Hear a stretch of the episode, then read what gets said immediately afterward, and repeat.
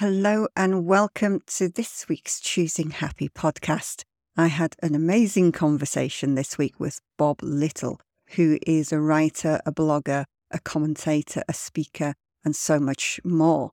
And we discussed so much more everything from writing through to AI, through to religion, through to faith.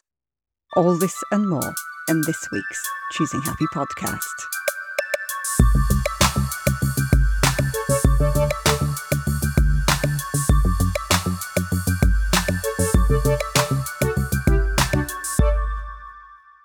Hello and welcome to the Choosing Happy podcast. This week I have the pleasure of talking with Bob Little. Now, Bob is a writer, a blogger, a commentator, a speaker, a publicist, and so much more, including being a singer and a Baptist lay minister. Hello, Bob. Hello, hello, Heather. Nice to uh, nice to be with you. It's lovely to have you here. And could you start by telling us a little more about where you started out?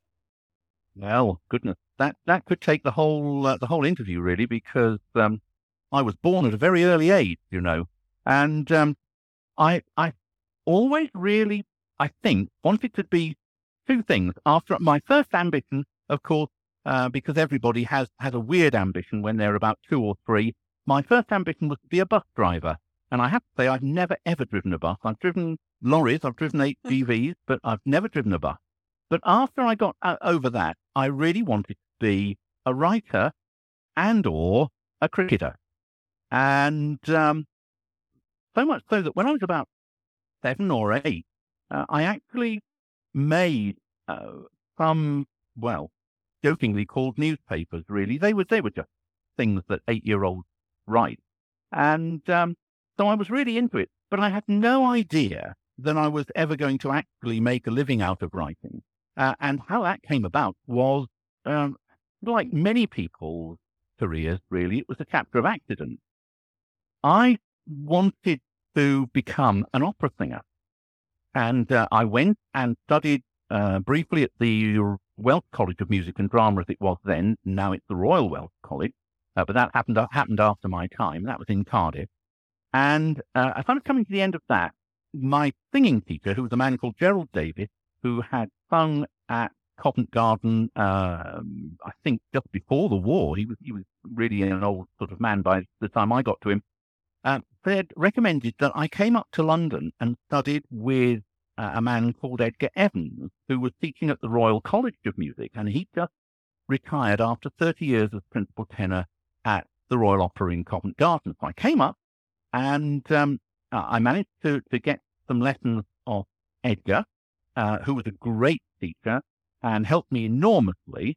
And um, in order to do that, though, I had to finance my, my time, and I got a job working uh, for uh, a road for the Road Transport Industry Training Board. Now, that was industrial training board.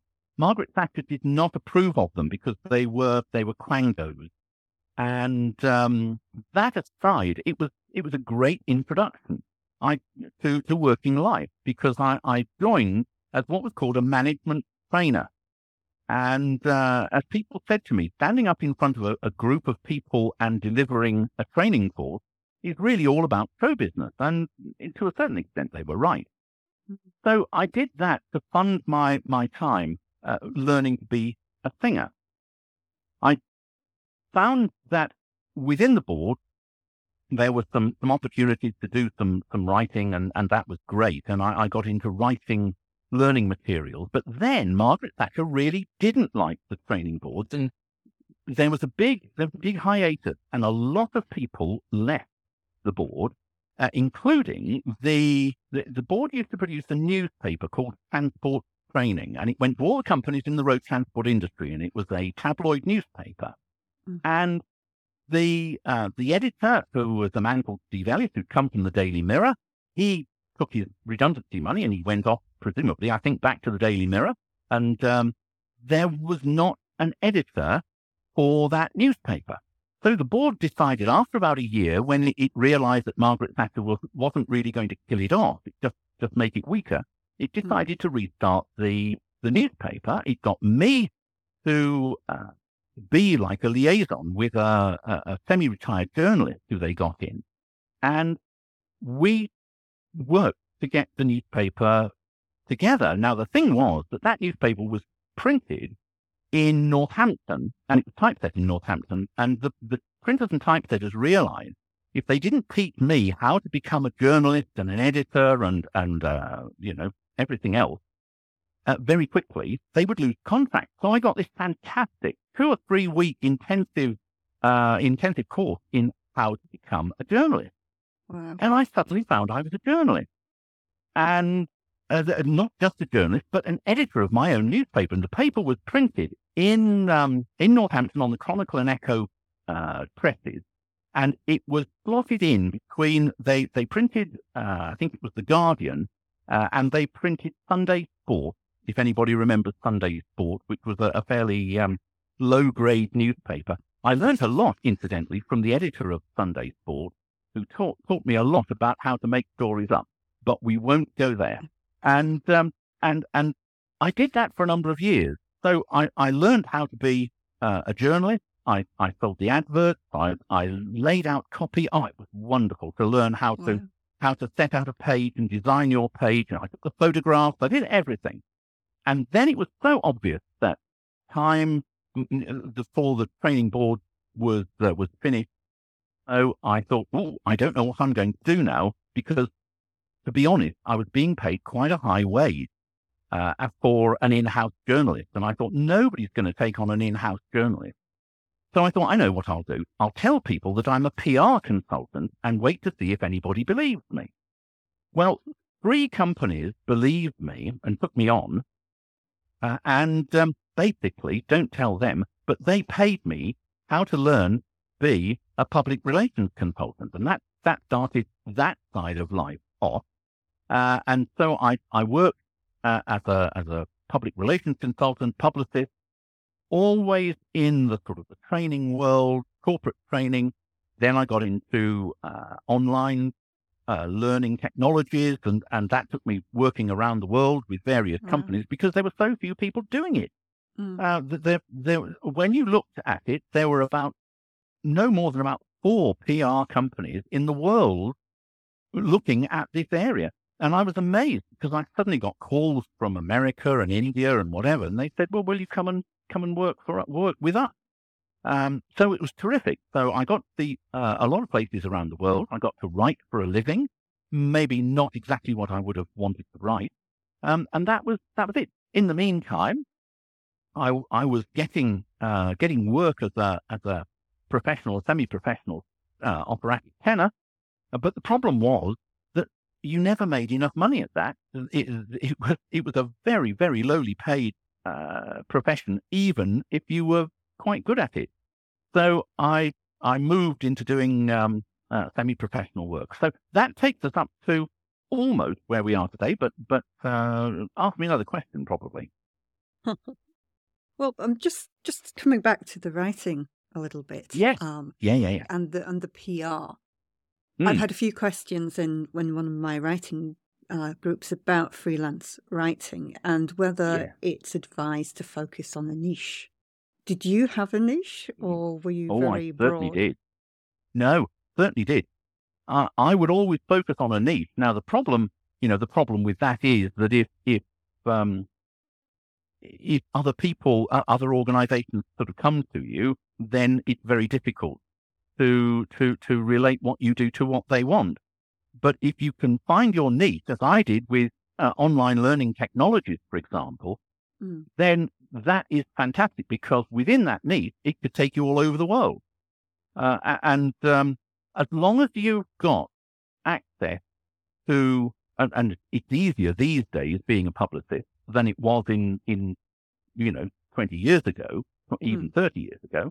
It's easier because people have social media. They have outlets through podcasts uh, and um, you know Facebook, X, LinkedIn. Uh, you can you can have your own blog. You can do all those sort of things rather than have to spend time convincing an editor of a of a trade magazine that what you what you want to to talk about is really worthwhile and everybody wants to read it. Uh, yeah. So it is easier now. So yeah, go for a need. Don't don't try and be, uh, you know, all things to all people. But that said, there are some very odd opportunities that will come to you if you are focusing on that on your niche, which you don't foresee. So, for example, I found myself at one point, um, what would it be? I suppose about 15 years or so ago, I suddenly found myself as the publicist for the British uh, helicopter team, uh, which is uh, it, there's a there's a sport, and I knew nothing about this, uh, but I found myself being the PR for this. Uh, what it is that uh, there are some people who own helicopters. Obviously, that's your mm. your major um, major criteria, and they they do um, a, a, series of, of tests against the clock and, and what have you. And one of the things that they have to do is fly a figure of eight, and they suspend from the helicopter on a on a wire on a rope um, a coffee cup uh, full of coffee, and you're supposed to fly that ri- ri- ring of eight, um, sort of over a mile or so, whatever it is, and come back, and you're not supposed to have spilled any of the coffee. Right. Uh, so they, they do things, weird things like that. Now, the British uh, uh, uh helicopter team, I think, always come. We're about sixth or seventh in the world, but the Americans and the Russians nearly always win um, these competitions. But I did that because there was a man uh, who owned a training company who I knew, who was also captain and then manager of the British helicopter team. So he wanted somebody to do some publicity, and he said, like, just a few um, press releases and things. Will you do it? And suddenly I found I was doing that. So you never know where it'll go, you know. Yeah, yeah. And just looking back over what you've said so far, do you find that um, well, it, it feels like you've fallen into a lot of things. So is it is it that yeah. when the student's ready, the teacher appears type thing? Something like that. Uh, you know, it's one of those things that the, the, harder you work, the luckier you become. You know, and the more opportunities that happen. And uh, you you do have to keep at it all the time.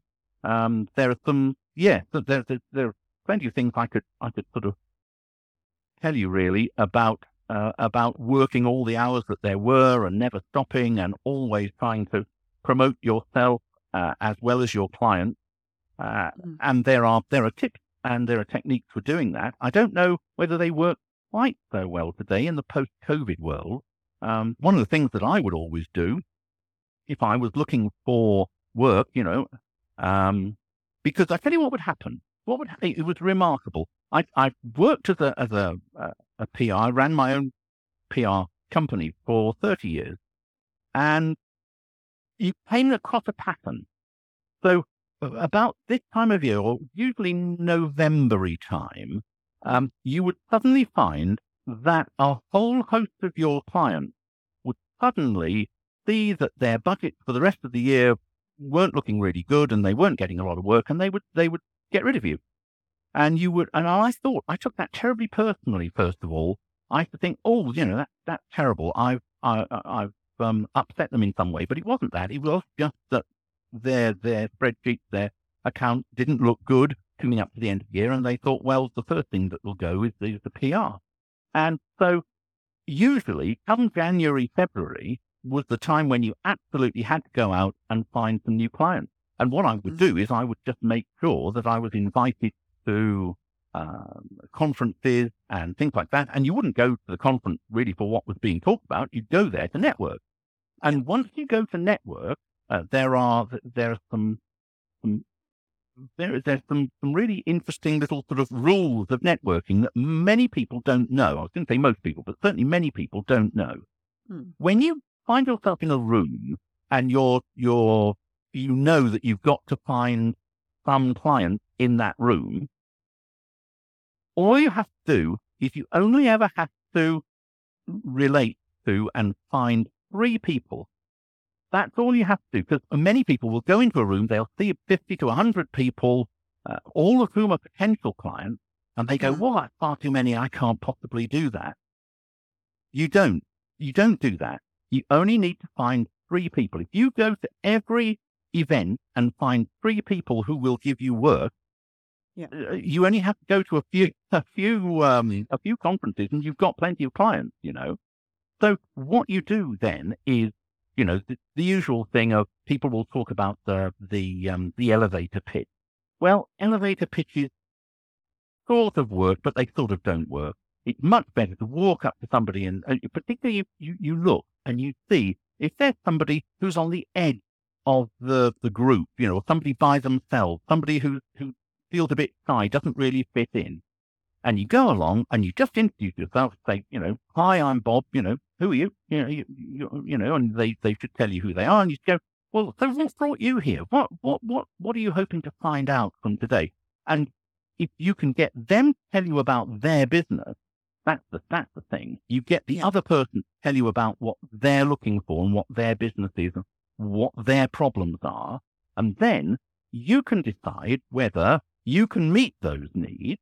If you can't meet those needs, the thing to do is to say in your brain to yourself, well, who do I know who could help that person? And then you say, well, yeah, I mean, that's very interesting. Uh, you've got those, those issues. Have you thought of talking to so and so? I can give you their name. They're really good and they, they do this or they do that. And then suddenly they think you're quite a nice person. Yeah. Hopefully you are a nice person. And then you, you get, you get a, a- good sort of rapport going. So even if you can't help them that time, the next time they need some PR, they'll come and talk to you. And you then, Yeah. you've done that, you move on to the next person and you do that until you've got three people say uh, to you, yeah, you know, let, let's meet up for a coffee and, and talk about this a bit further. Uh, and then, you know, you, you've done well. And that's how you build your business up if you're, if you want to be a publicist.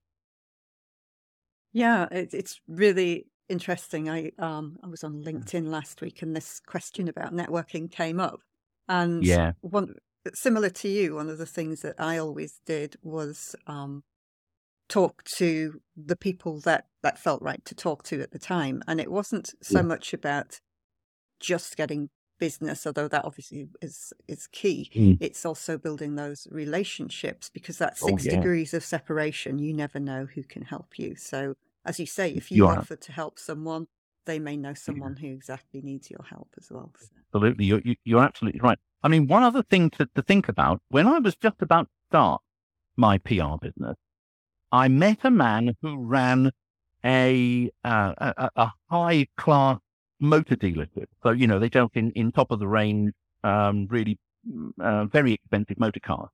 And I said I was about to start a PR business. And he said, Oh, he said, um, that's interesting. He said, the rule that we have is we never keep a PR person or PR company for more than three years. We always make sure that we sack them after three years. So I said, well, why is that? And he said, well, look, in the first year, uh, you're really keen and you want to do all sorts of things and you learn lots of things about our business and you have great ideas and we start to make uh, some traction. And then in the second year, you're just reaffirming those ideas. You've made some contact and it, it's going well. By the third year, you've run out of your ideas. There's nothing new happening. So we sack you and get somebody else. That's how we work. And I thought that was a very cynical way to operate, but I understood it. Yeah. But it, it made me think that if I kept clients for more than three years, I was doing something right. And Yeah. I found that over the over time, over these 30 years, the the average time I kept any one client was seven years. So I thought I did quite well. yeah, very well, very Yeah. well indeed. Um, so switching from your your PR to your writing a book, how did the book come about? Well, like all these things, it was uh, a bit of a chapter of accident in that, uh, in addition to, to being a writer and a publicist and a singer and whatever, I also uh, got, again, um, through a chapter of accident, I got involved in uh, being a Baptist lay minister. Now, um, if, if we've got two minutes, I will I'll go back briefly and explain why that happened. I was going to go to uh, to, to study, and I was going to go and study in Cardiff, and unfortunately, uh, I made a big mistake in those days of waiting until my place was confirmed before I found anywhere to live. And by the time I did that, there were no student places available. And this was bad news. And I thought I just wouldn't be able to live anywhere in, in Cardiff. And then my father remembered that he had been in college with a man who was now a Baptist minister in Cardiff, uh, or then in those days, and his name was Trevor Thorne.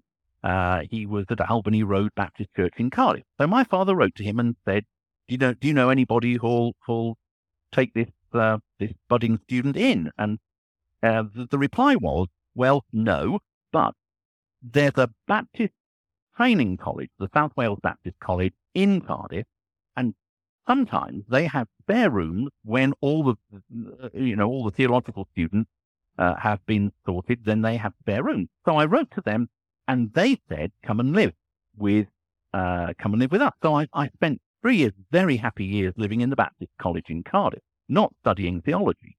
But I thought that because they were being kind enough to give me a room, uh, then the least I could do was go along to college prayers. There are college prayers every every morning from about seven o'clock, and so this was bad news because I was a bit sleepy, but I, I still went uh, to these college prayers so people saw me. Well, there was a girl called Janet Davis who'd come from Llanelli in to study uh, for the Baptist ministry in Cardiff.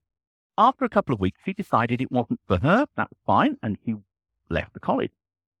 This was a big problem for the college principal uh, because he had booked all of the uh, all of the theological students to preach in various Baptist churches in the valleys of South Wales throughout the first term. Now he was one preacher short, and this was a problem. He came into my room, as you can imagine, six foot four, 26 stone, quite a big physical presence, and he came right up to me and sort of got his, you know, started prodding, prodding me with his finger, and he said, "Now look," he said, "we've seen you coming to college prayers and we think you should go and preach for the college. And I thought, oh, oh, well, all right. I mean, it would seem it would seem uncharitable not to say yes. So the next Sunday found me catching a bus going up the Rhondda Valley to a place called Hentref and I was due to, I conducted the service at the Baptist Church chapel there. And the Baptist chapel there worshipped through the medium of Welsh. So thankfully, my wealth was good enough for me to, to just be able to sort of conduct most of the service. I didn't didn't preach in Welsh, but uh, I, I, I preached, and then I came home and I thought, oh, that's great. You know, I've got away with that. Well, anyway, these the church sent in a, a, a response, a report on me, like it should have done for a theological student, and it said I was okay. So the next Sunday, they said, well, will you go and you know, do it again and do some more. This time it went, I went to an English church, which was fine. I was happy with the English church. Um, and it went on from there. So I spent three years learning uh, my sort of preaching trade, and there were lots and lots of stories I could tell you about that, uh, up and down the Welsh valleys. Then when I came up to London, I came to live in St Albans in uh, in Hertfordshire, and I thought that I ought to join the Hertfordshire Fellowship of, of Baptist Preachers and uh, so I, I did did the um, did the Baptist Union diploma and uh, religious knowledge, and that was that was great, and um, that got me into being um, what we might now call a lay minister, and that was was something that I've been doing for a long time. But come back to your real question, which was how did I come to write the book? I, out of the kindness of my heart, wrote um, a regular monthly article of about three to 500 words, which got published in my local church's church magazine, which happened, which came out monthly. And that was fine until just about COVID, just before COVID roundabout there, I can't remember, October 2020, something like that, I don't know. The, the editor of the magazine said to me, no, church magazines are dead. We're not going to have one anymore. Um, that's it. And I was rather disappointed because I had written about seven years worth of articles hmm. to go in the church magazine. Uh, and I now had the seven years worth of articles that were not doing anything. Plus, I had all the ones that had been published in the past. So I thought, well, look, if I if I just wrap all these up and go and see a publisher, I wonder whether they'll publish the book. And I, I know a publisher, uh, local publisher, so I asked him, and he said, "Well, this isn't really the sort of stuff that we do, but since it's you, yes, we'll publish it." And that was um, that was the the start of Bob's exploratory theological adventures, uh, which is the, the book that uh, that's come out, and uh, it contains 144 of these short, um, I suppose, inspirational articles. And the idea is that it, it, gives you ideas, nuances, suggestions, inspirations, glimpses in and thoughts on living life. And if you if you made uh, an acronym of all of that, it would just be insight. Um, and um, that that's where we that's where we go. And in obviously in putting all of this together and in yeah. your your work generally, have you found that faith has has taken a huge part, or how mm. hmm. that come through? Yeah, that's a, it is a really interesting question. I I don't think I can answer it because I think faith is such a part of me that uh, you know, or, or you know that that sort of um, uh, yeah, that sort of approach to life that I, I think I can't separate it out really. Um, I, I always tried to do to do my my best for my clients, um, and I always try to, you know, you always try to do your best for these things, always try to be helpful. Um, now, would I have not been that way if I hadn't had a faith? I, I don't know. It's, it's an impossible one to um, to answer there. Um, I, I suppose, yeah, I don't know. I'd like to think, I'd like to think that, that it all feeds on everything, really. You know, all, all, all is cumulative. Um, but I mean, one, one quick thing for your writers out there, uh, uh, writers always worry about, oh, I've written this, this thing, can I get it published? Uh, and then they, they worry about, you know, they send off things to publishers and they keep getting uh, rejection slips, and um, then they, they worry about it. The the thing that, that I always call to mind, and it's a it's a networking thing. The thing that I call to mind is the very very first, in quote, famous person that I interviewed when I was editor of Transport Training all those years ago was a man called Antony Jay, later Sir Antony Jay, and uh, he was one of the two men behind the Yes Minister and Yes Prime Minister series on television and uh, right. uh, did, did, did really well. But at the time, I was interviewing him because he was also one of co-owners of a company called Video Art um, with John Cleese and various other people. And that they produced some really good management training videos in those days. Now, oh, I do remember. there you go. And, and, and I was so excited that I got to interview Antony Jay.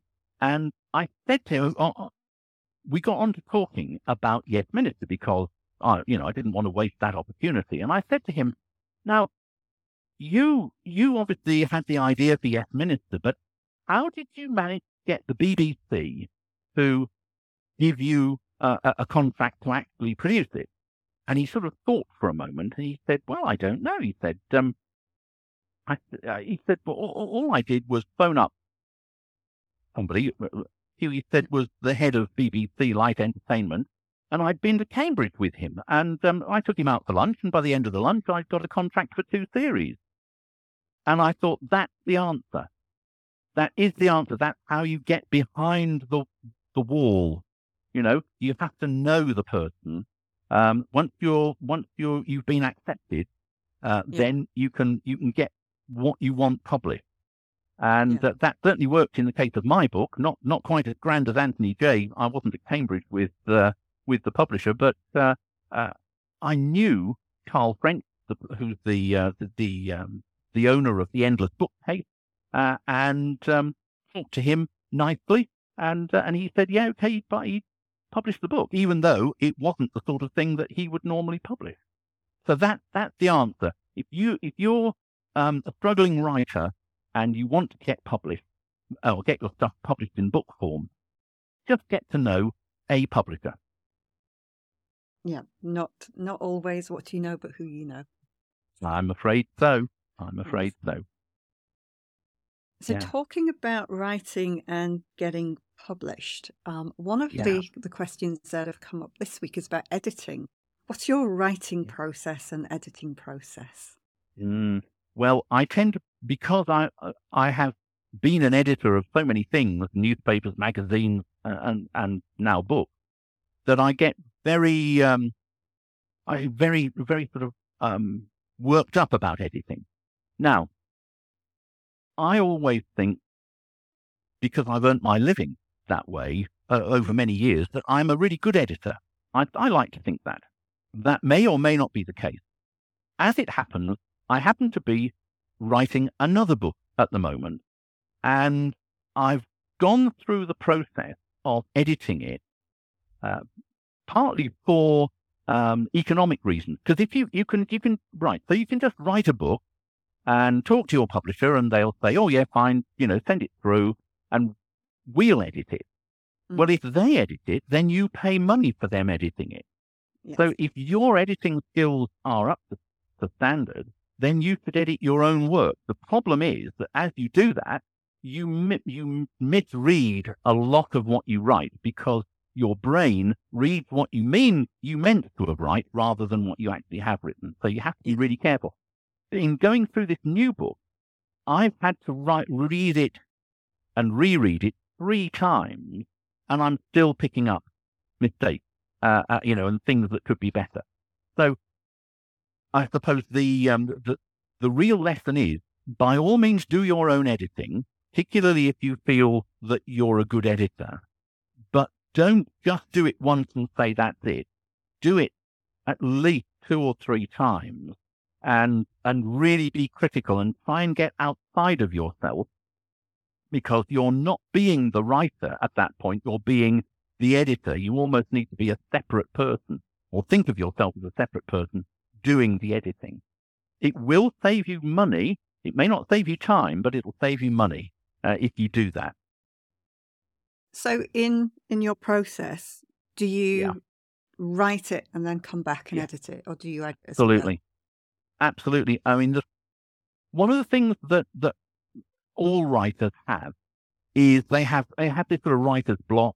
They have this fantastic skill of procrastination. We we really are a fantastic um, uh, nation of procrastinators. And when you think about it, how many how many brilliant careers have there not been? Because I've got one in me, but I, I just can't get round to doing it. That that's the answer. It'll never happen because you don't get round to doing it. The thing is, uh, when you're when you're a newspaper editor and you've got to write 250 words on a particular subject, like in half an hour, that concentrates the mind wonderfully. And the answer is, what you do is you just write words You write as many words as you like, any of them.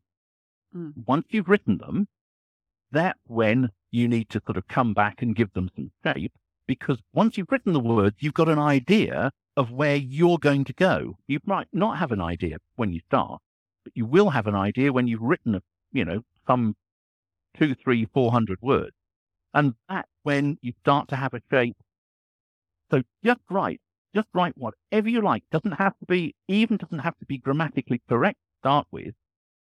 Then you go back, you revise, you start to, to think, well, you know, maybe I could, you know, now that's when I can use the adjective. Using adjectives is a real key to good writing.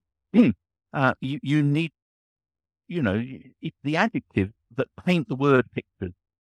Yeah. And, and so write what you want to write. It'll be verbose. It'll be wrong. It'll be, you know, everybody is bad the first time they do anything. Yes. Eh, but you need to, you need to then refine it and then it becomes something worthwhile. Then you can edit it and, and the process starts that way. It is much better to, to begin than not to begin. Thank you. Thank you for that. So the book that you're writing now, uh, what is that ah. about? Ah, oh yeah. Well, I think that's right. So if Bob's exploratory theological adventures is a little bit neat uh, in that it it's sort of inspirational for um, it's either for, for people who are preaching uh, are preachers and they want some ideas, or it's for church secretaries or, or people who look after churches, um, and then suddenly their um, their speakers don't turn up and they need something to to, to read uh, in in their place, or it's for people who who just want some inspirational uh, to, to spark their thinking. If that is is relatively neat, um, then what I'm writing now is even more neat because it was put to me in the summer that one of the things that, that we need to do is we need to uh, refine and encourage people's preaching skills. Those people who are preachers need their, their skills refined and they need some tips and techniques. And uh, there's, there's lots to think about these days, particularly as you get more uh, more technology involved in in church worship. People are now broadcasting uh, their services on Zoom and things like that. So the preacher doesn't just have to turn up and talk; they have to, you know, use slides, and they it's a lot more sophisticated. So there, the people who talked to me wanted uh, the heart, the fellowship of, of Baptist preachers, which I chair, to produce a series of sessions for teachers and would-be preachers, teaching them those tips and techniques. And I thought, that's all very well, but it won't work unless you, first of all, have some basic knowledge of, of what the theory is. So I'm writing a book about how to be a preacher, what things you need to understand, and how you need to react to people. Uh, and it, it, a lot of what is in the book would apply to any person who makes presentations. Right. So from that point of view, it's sort of a bit of a business business presentation thing, but mm. uh, it, but it would it would it worked in a, in a, a preaching sense. So it, you know, I, I, think there'll only be about three people in the whole world who will ever want a copy of this book that when, if it ever sees the light of day. But uh, um, on the other hand, if you'd like if you'd like to see a copy of it, I'd be very happy to send you a copy. But uh, yeah, there you go. so, do do you think there is a coming back to preaching? Well, I hope so. Now, there's a slight sort of philosophical issue here, and I think it's going to get bigger as we go along. You can, through the marvels of modern technology, you can go into a studio and you can record yourself. You can you can record your your eye movements. You can record hand movements. You can record body movements. You can go into a separate studio. You can record some sound. And mm-hmm. there are very clever people who will then put all of those together and create a virtual you. Yeah. Sometimes they can even do it in 3D, but certainly in 2D. And then all you ever have to do is produce um, a script, give it to those people. They will get your virtual self to deliver that as you. Now, that through the it's all through the magic of artificial intelligence. Yes. Now, in that case, there is a case to be made for you know we won't ever need to use preaching skills because what will happen is there'll be a relatively small number of, if you want to call them super preachers, who will produce these sermons. They will be made available mm, uh, to buy, presumably, for, you know, over the website or whatever, and churches could have a, a library of these things, and then they'll just pop them out on a Sunday uh, or whenever to whoever turns up. But then, then you say, well, does it really matter? You know, we've got the technology these days produce um, uh, music, church mm. music, uh, on, um, uh, well, it used to be on CD, but now it's uh, over the internet, or you can go to iThing, or there's all sorts of um, websites and things where you can get those sort of things. You've got people uh, offering prayers and things. So, you know, why why not just combine the whole thing uh, and just run it uh, for for you know? Then people don't even have to turn up. It just happens in a in a worship space. I think all of that is really, really sad because it says nothing about the community that that you you know you need, and there's nothing about personal contact with people. People learn uh, through well, people really learn through emotion, don't they? If you think yeah, back, it's also any the time- energy, isn't it, as well? yeah, yeah. But I mean, if you think back, any time that you learned anything, I, I would, I'm not a betting man, but I would, I would say, at the time you learned it, you were experiencing an emotion. Emotion is what makes us learn, you know. Yes. Uh, and uh, if, if you know, so you're either happy or you're sad or you know whatever, and you go, no, I've learned that. That's what you need. You need you need personal connection, uh, Yes. and and so I would I would like to hope that all of what I've just described will never happen. And if that never happens, then yes, you do need preachers. Now, Yeah. I come from uh, a nonconformist background, obviously, uh, and um, being from a nonconformist background, Baptist, Methodist, URC people, uh, these sort of people have always focused on the word. Yeah, if you go into, you can tell what sort of what sort of church any church is if you go into it, because um, Roman Catholic, Anglican, Orthodox churches at the at the front there is an altar, uh, and the pulpit is to the side. If you go into a nonconformist church, you'll find that the the pulpit lectern, whatever it is, where the where the, the speaker speaks from, is is in the centre, uh, because nonconformists believe in the centrality of, of God's word. And uh, so you you know you can you can get that that idea, and we you know we, we don't we don't do altars and priests and things, um, but we do do the word, and i so therefore within the nonconformist church certainly, but I think within other churches as well, it's very important to to focus on God's word, explaining God's word, uh, and helping relate God's word to today. You know, this is what preachers are. They are a bridge, really, between um, God and His people, between the Bible and uh, and today, uh, between olden times, if you like, and modern times. Uh, so you've, it, it's great to hear the Bible read, and and that will always give you some different insight into into the passages. But you really need to apply it to life today to see to see how, how people can then go out and live their lives uh, in the way that uh, is beneficial to, to the community. Yes. Yeah. Um, just on the subject of, of Mm. AI around preaching, do you think the same thing, Yeah. the same threat, if you like, exists around books and the publication Absolutely. of new books? Yeah, absolutely, absolutely. I mean, I, I think it, it, it, it, um, the dangers are we we could go we could always go the the wrong way. I mean, this is the problem with any technology, isn't it? Mhm. That uh, technology is very very helpful, can be very helpful, but it can be manipulated. And one of the things that you, you might even sort of want to relate it back to the Bible, really. One of the things that that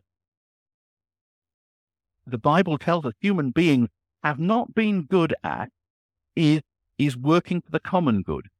So um, you might want to, uh, I, I don't know, I'm thinking, if you think about a story like the Tower of Babel story in, in the book of Genesis, uh, Genesis chapter 11, is it? I don't, I can't remember. But um, it, it, the, the thing about the, the book, of, the, the story of the Tower of Babel is we all think it's about a tower. It's not. It's actually about making ziggurats. We think it uh, it's about languages. It's not. It's about a technological in, uh, innovation that happened in Babylon, where people stopped building with stones and mortar and started building with brick, and then they found that they could build bigger buildings quicker and and better and and what have you. And that that's what that's what it's all about. Without going into too finer a, a point, the problem is that when you have technological advances, whether that's today or, or in olden times, um, there are some people who benefit enormously by those technological advances, and the majority of people don't. And I think what the Bible's author, authors would want to be saying is that technology only really works when it's to the benefit of the whole community and not just the few. And that's one of the things that human beings really haven't got their heads around uh, Mm. over the many, many centuries that we've been around. People always believe in a in a scarce culture. They always think I need to have more for me because one day I might not have enough, and the more I have means the less other people have, and that's what doesn't help humanity at all. Uh, and you could look at that uh, in any of the um, any of the, the, the current major political situations around the world. Uh, you could look at in, in communities. You could look, you know, anywhere uh, and see that. How, how about that? Was that was that that's probably too too serious uh, an answer for you? But No, uh, no, it, I, I think it's it's um, it's very pertinent because I think even at this point where we have AI, um, writers and creative um, Mm. quite often don't recognise the copyright implications. That if it's Ah, taken yeah. into AI and reproduced, then you've lost Yeah. all copyright to that. Um, so, for instance, with, yeah. with Zoom, their their new copyright laws say that anything that's taken into AI from any session that you may run is um, can be used within the AI product. So True. Well, I mean, one, one, if you want to spin that round the other way, uh, but I, I, I I think you're absolutely right, and and it is something to be worried about. If you're a, if you're a speaker or a preacher, uh, or certainly a speaker, and you want to use some illustrations uh, in a, pow- I don't know, a PowerPoint slide or something, what people tend to do is they tend to go onto the internet and they go onto images and they pick a nice image and they put it in their slide. And of course, if that image is the copyright is owned by somebody else and what you do gets broadcast, it's different if it's just within a couple of Mm. friends. But if you do, if it is broadcast on, you know, Zoom or YouTube or whatever, you can then have a problem over copyright for that image. So the answer is there are a number of AI engines. DAL E, D A L L hyphen E is one of them, but there are other ones um, where you can ask that AI engine to generate images for you, and then they become your copyright because you know nobody else has, has got them, uh, and Mm. that gets you around the copyright issue. But yeah, um, I, I think you're, I, I think what you're what you're saying is, is is right, and we do need as creative artists, as writers, uh, and uh, people like that, we need to actually get our work uh, out. It's not yes, What- the problem with artificial intelligence is that again, it's that few people, relative few people within within the the the, um, the media, within that that part of the media, um, who are uh, gathering all of this this um, creative material to themselves. Yeah, uh, uh, it's much better to let people be people and communicate with real people rather than get AI generated people to communicate because then how, how do you know that you're dealing with a real person? You, you're not. How do you know that you're not being manipulated by somebody else's, you know, ideas or, or yes, it's really, really difficult. I think we've got some very big ethical issues to think about over the coming, uh, over the coming years. Yeah. yeah. I think I think one of the immediate ones is the lack of knowledge that Chat GPT is heavily censored in the Yeah. replies that it gives. So it's Yeah. very leaning towards, as you say, certain groups. In, you know what information they want you to have. So yes, it's all. Yeah. It can be. Well, you, you know, I- I you're, s- you're right. Yeah, yeah, I think there's a there's an education around AI that isn't put out there really as well, unless you're willing to go look for it. So. Well, unfortunately, it's not in the interest of the people who own the AI. Well, who benefits? And if you can work out who is benefiting, then then you know it's their agenda that you're being given. Yeah. I mean that was true. That was true in a in a very small way when I suddenly became a newspaper editor uh, with I have to say very little experience, but suddenly what you know I had what's it 16, 20, 28 pages, sometimes 32 pages to fill. What went into those pages was what I thought was a good thing. So I, I, anybody who read what I, what I wrote in those newspapers, um, got my view of life. Yes. And and all AI is doing is doing it, but on a much much bigger scale to many more people. Yes, and is controlled, and I think that's the thing that that people Yeah. forget that it is. Yeah. So so that I suppose if you're being cynical, the the golden rule is make sure you're one of the people who's controlling the AI. And if you're not, be very, very skeptical of what you what you find. Yeah. Yes, I, I think that's you know that's one of the first golden rules. Again, that isn't really put out there. It's that you train your own AI to give you Yeah. the information you need. So you learn how to to get around. Yeah. So, yeah. So very fascinating, and I'm thinking from a, a faith perspective. Where does AI fit in with faith? Do you think?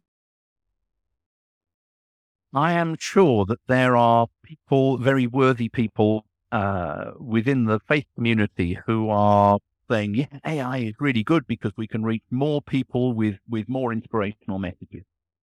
I, I'm not convinced about that. Uh, I think that faith, see, if you, if you actually break down the word religion, for hmm. example, it comes from two Latin words, re ligio, and ligio is, is where we get ligament from. You know, re ligio, it, it's sort of bringing things back together again. It, it, if you like, remembering a body, it's like putting a body back together again, a a person back together. And, and that's what religion does. It, it brings us, uh, and I would like to say God, um, you know, back together again so that we can actually, you know, do good in our communities. We can we can be good to all you know everybody. We can we can look after people who need looking after. We can uh, you know take care of other people, uh, and that after all, regardless of you know how much money or power or whatever you you you have or want to have, that's what really life on this planet is all about. It's be, about being good to other people and and helping others and helping us all to do well. Uh, and Yes. and that that's not where AI is. AI is all about entertainment. It's about idolatry in that in the sense of uh, making making uh, well almost of God out of uh, out of our you know our sports stars, our pop stars, our you know whatever. We we are we are um, encouraging fame and you know and that sort of adulation. That that is not what life is is or should be all about. Yeah. Yeah, I I posted a quote yesterday, funnily enough, on Facebook about Mm. you know let our children know the names of plants rather than the, the names of pop stars. Oh, absolutely, absolutely. Yeah, yeah, yeah, yeah. Yeah. Um, and uh, we don't, do we? It, it, it- but uh, that you know, we we could we could um, you know, the whole thing could degenerate now into the sort of you know, I was going to say grumpy old men, but we're not. But we're sort of grumpy old people um, talking about how much nicer it was in our in our day and things. And um, some of it was nice, but some of it wasn't. And when I think back to my young day, uh, I, you know, we did terrible things to the environment, and you know, I know we still are. But but that again is not something that we're doing, uh, and I'm glad Mm. that we, we're beginning to to realise uh, uh, uh, about about that and try try not to do it. I mean, it was um, it was not so long ago that it was the anniversary of the uh, of the Aberfan disaster that uh, you know that happened, and Mm. um, you know they they were well they were almost my contemporaries. You know they were slightly older than me, but but they were almost my contemporaries, and and you thought as a as a child uh, in a uh, in a in a junior school, you know elsewhere, you know how fortunate you were that you weren't you hadn't been in the right wrong place at the wrong time. You know, and that was yeah, but but that that's all down to um, you know uh, un, unhelpful exploitation of um, of the world's resources. You know, Yes. Yes, there is a, a a need for awareness and wisdom. I think. yeah, absolutely, absolutely. So there we are. Now, um, I know we're we're we're sort of beginning to uh, to, to to wrap up at this point, but um, just just look, would you would you be interested in in a very very short excerpt from from my book, uh, Bob Exploratory Theological Adventures, available from all good uh, booksellers, uh, particularly the Endless Bookcase, and sometimes from me as well. So there we are. A very quick. And now this is a quick story that I'm indebted to the late Sir John Harvey Jones because uh, at one time I did some PR for the BBC, and I worked with Sir John Harvey Jones on um, the second series of the Troubleshooter programs that he did a long, long yeah. time ago. And he told this story. Uh, he said that once upon a time, there was a man and he, he lived in a, a foreign land and he had 17 camels and he also had three sons. And when he died, he left uh. He said that in his will, he said that his eldest son should have half the camels and his middle son should have a third of the camels and his youngest son should have a ninth of the camels. So the three boys got together and they had their 17 camels and the eldest one said, right, let me take my half. So half of 17 is, oh, it's for the eight and a half, isn't it? So he said, well, just a minute then. I'll, I'll just go and get my saw. And the other two boys said, no, no, you can't do that. That, that's terrible. You can't have half a camel. So they thought about it and they thought about it and they couldn't find an answer. And then they said, well, I'll tell you what, they said, tell you what, we'll have to go and see the village's wise old woman. So they all went off to the wise old woman and they told her their problem. And she thought for a moment and she said, well, I'll tell you what, she said, see what happens if I give you my camel. So now the boys had 18 camels. So the eldest take his half, which was nine camels, yeah. and the middle son take his third, which was six camels, and the youngest to take his nine, which was two camels. So they had nine camels, six camels, and two camels, and that made 17. They had one camel left over.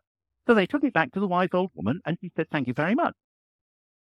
Now, that's a very interesting story because it illustrates that quite often in life we have problems and we can't see our way through them. But if we just think to add one extra to our problem, and of course, I would say that one is Jesus. But if you were to add one more to that problem, then you can solve that problem and your your problem disappears. So hmm. there we are. That that's one thought for uh, thought, thought for the day for you. Thank you very much. I just want to add that I'll be including all of your links to your book and your social media within the show notes if anyone wants to contact you. Is there any parting thought you would like to leave us with?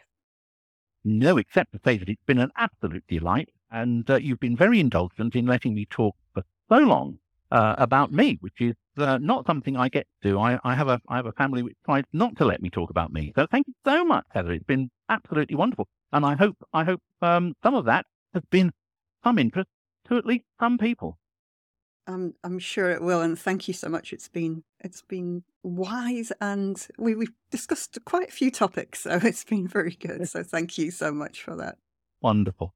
Thank you very much indeed. Thank you. Okay. Bye. Bye bye. Bye bye. Thank you so much for taking the time to listen to this week's episode. If you enjoyed it or think it would be valuable to others, please do share. And if you really enjoyed it, please leave me a review. It really helps the podcast. All of the links are in the show notes. And I look forward to seeing you next week on the Choosing Happy podcast.